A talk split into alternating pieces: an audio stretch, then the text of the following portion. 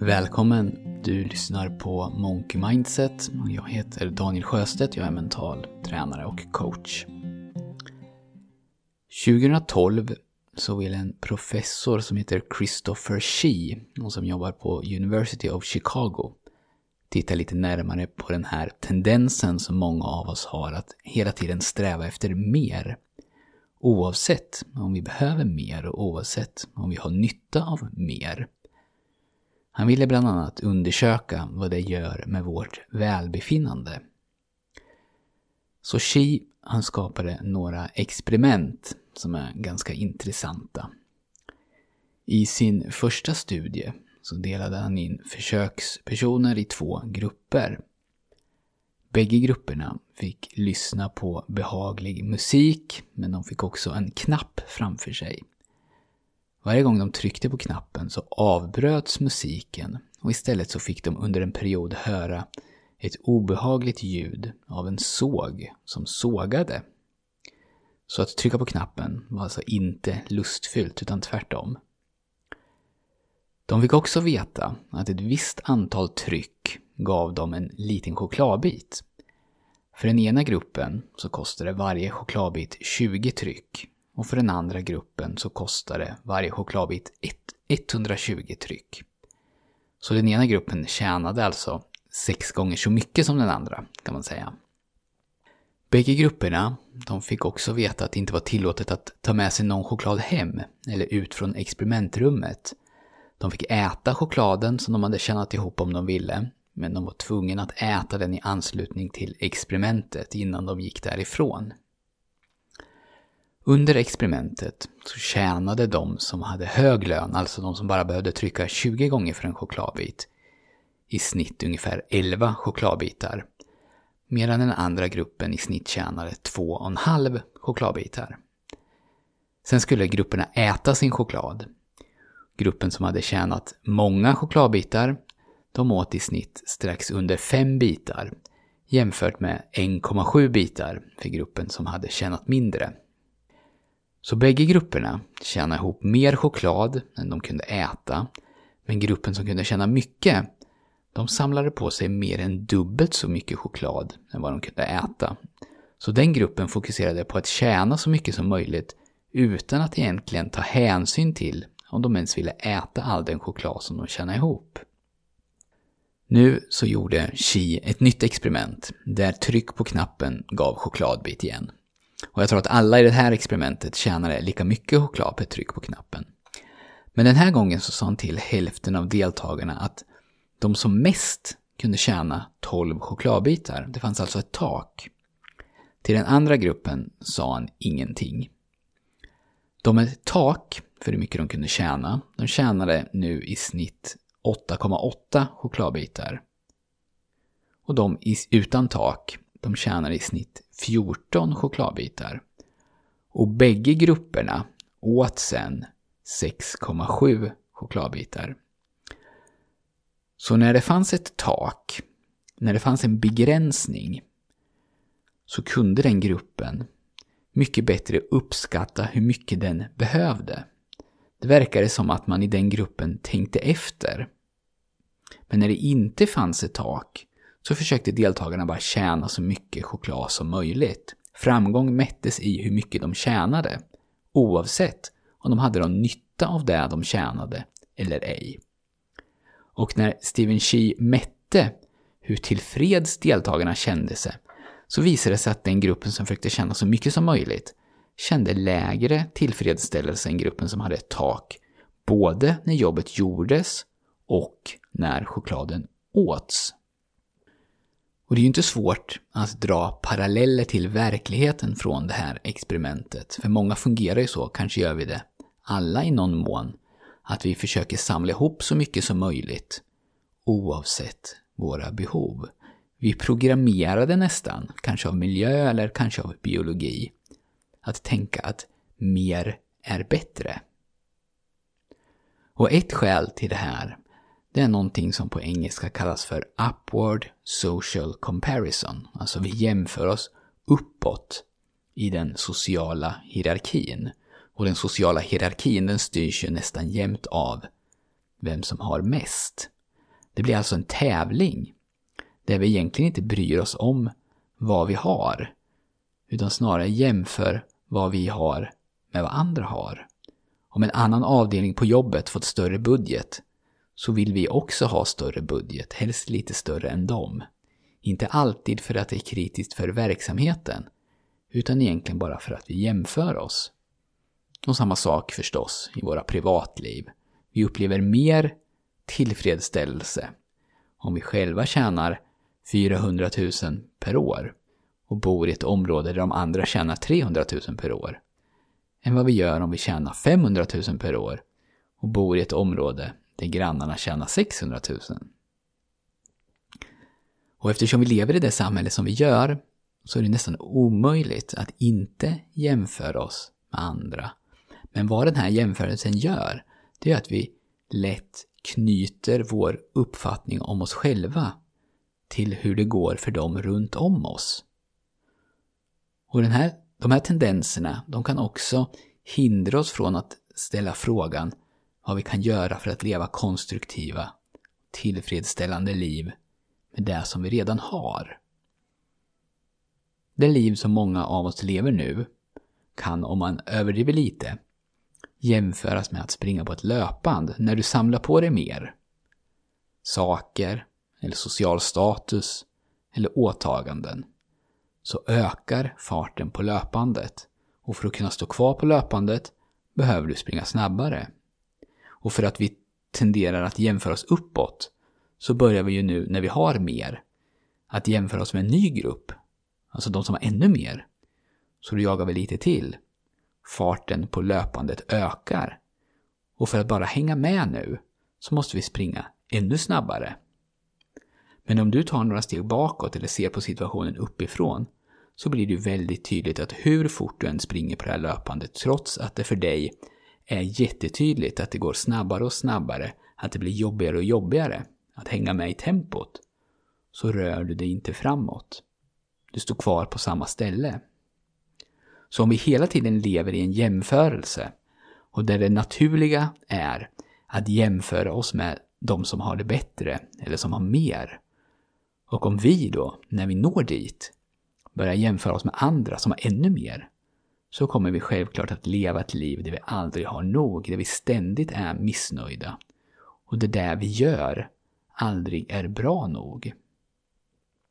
Och som en liten parentes så läste jag i en bok som heter Stretch, och där hämtade jag också experimentet om chokladbitarna. Jag läste om en grupp forskare som skickade ut sms till sina försökspersoner vid slumpvisa tider 5 gånger per dag. Och i det här smset så stod några frågor som handlade om vad de gjorde och hur de mådde och kände sig, och vad de hade gjort sedan förra gången de fick den här sms-frågan. Och forskarna upptäckte att det fanns ett klart samband mellan lycka och Facebook.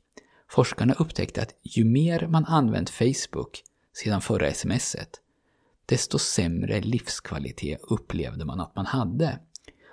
Man såg alltså alla andras perfekta liv, och sen jämförde man sin egen grå vardag med det och mådde sämre. Och när man tittade närmare på varför det var så här, så upptäckte man att nästan 80% av deltagarna själva i den här studien som använde Facebook, de använder det till att dela bra nyheter om sitt liv. Men bara knappa 40% använder det till att dela dåliga nyheter. En annan nackdel med att befinna sig i det här tillståndet av att ständigt vilja ha mer, det är att vi omedvetet eller medvetet hamnar i ett tillstånd där vi tänker att mer resurser automatiskt kommer att leda till bättre resultat. Och de här resurserna kan ju vara prylar, eller arbetstid per vecka, eller antal kontakter på LinkedIn till exempel. Och resultat då kan ju vara social status, eller upplevd lycka, eller att känna sig älskad, eller lön. Så om du har det här mindsetet, så tänker du för att uppnå det du egentligen vill, så behöver du skaffa mer. Eller du behöver ha den perfekta utrustningen, eller det perfekta tillbehöret. Det perfekta och mest avancerade datorprogrammet kanske. Om vi ska börja spela in små kortfilmer, korta infofilmer på jobbet om hur man kan använda vår produkt, så behöver vi först köpa in en dyr videokamera. Vi behöver se till att vi har rätt sorts ljus och vi behöver köpa in det bästa redigeringsprogrammet. Innan vi har det här så kan vi inte göra någonting. För vår framgång hänger på prylarna. Prylarna som vi ännu inte har. När det nu för tiden egentligen bara krävs en mobil, ett billigt stativ och att man spelar in på rätt tid på dagen när man får in ordentligt med naturligt solljus i rummet. Men du som har en annan inställning och kan jobba med det som du redan har, du kanske kan hitta nya användningsområden för saker som du redan har eller för saker som redan finns på företaget. Kanske kan du börja odla de här 500 kontakterna du redan nu har på LinkedIn och skapa en relation med var och en av dem innan du jagar 500 kontakter till. Så två olika mindset. Ett, där vi till stor del fokuserar på vad andra har som vi saknar, där vi jämför oss uppåt och där vi, när vi har nått till den nivån, börjar jämföra oss uppåt igen med en ny nivå. Det är en inställning där vi ständigt är missnöjda med det vi har och där vi lätt hamnar i ett tänk att om vi bara hade lite mer eller om vi bara var lite bättre så skulle vi kunna uppnå det vi vill. Och så ett annat mindset då, där vi kan uppskatta det vi har, där vi kanske till och med medvetet begränsar oss och håller emot instinkterna och drifterna som säger till oss att vi behöver mer. Ett mindset där vi försöker använda de resurser som redan finns på ett bättre eller annorlunda sätt. Där vi försöker öka värdet på sånt som vi redan har. Antingen det riktiga värdet, om det till exempel gäller då att vårda befintliga kontakter bättre. Eller vårt upplevda värde, alltså det vi känner för våra ägodelar, genom att inte behandla dem som slit- och slängprodukter. Och det är ju självklart inte så enkelt som att en väg leder till rosa moln och lycka och en annan leder till ständig frustration och olycka. Och jag tror nog att vi alla rör oss på en skala här. I vissa delar av vårt liv så jagar vi. Vi ökar farten på löpande trots att vi kanske inte ur ett helikopterperspektiv rör oss framåt. Och i andra delar så vårdar vi det vi har och ökar värdet på det istället för att bara lägga till nytt hela tiden. För mig personligen så fick jag en annorlunda syn på livet då jag började leva mer minimalistiskt. Dels vad gäller ägodelar men också min inställning. Men det här är ju också någonting som går lite i vågor. Just nu så tror jag till exempel att mitt liv skulle behöva en rensning. För exemplet jag tog med filmprylar förut, det beror på att jag själv har stativ och studiolampor stående här på mitt kontor 1 meter bakom mig nu.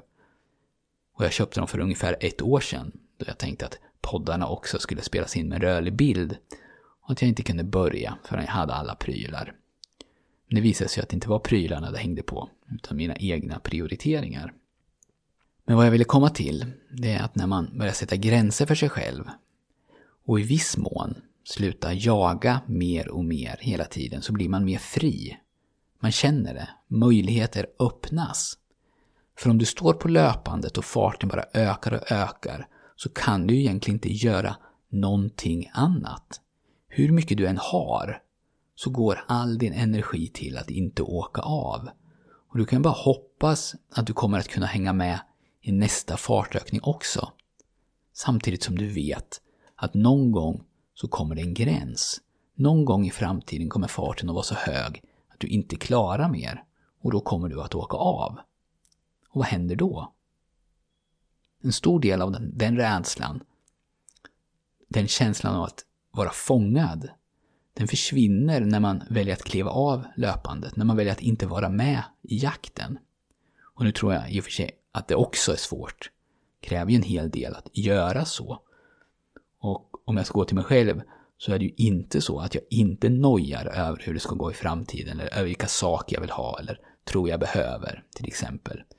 Och det är nog viktigt att komma ihåg också att både vad gäller mental träning och personlig utveckling i stort, men kanske framför allt det här när det gäller vår självkänsla och hur nöjda vi är med oss själva och det vi gör, att om du strävar efter en framtid där allt har löst sig, där det är perfekt, så är det omöjligt, tror jag, att någonsin nå det målet.